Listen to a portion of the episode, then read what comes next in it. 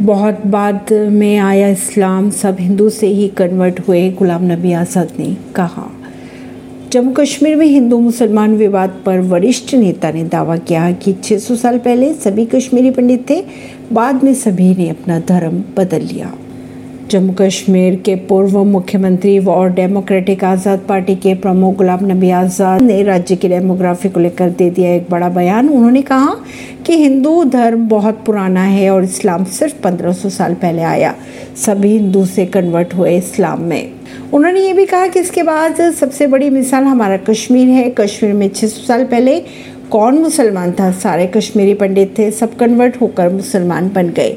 हमारे हिंदू भाई शव को जलाते हैं, राख को नदी में प्रवाहित करते हैं और यहाँ मुसलमान मारने के बाद ज़मीन के अंदर दफन किए जाते हैं। हम सभी की शरीर तो इसी भारत माता की मिट्टी में मिल जाते हैं। तो कहाँ हिंदू, कहाँ मुसलमान सब यही इसी मिट्टी में मिल जाते हैं? उन्होंने ये भी कहा।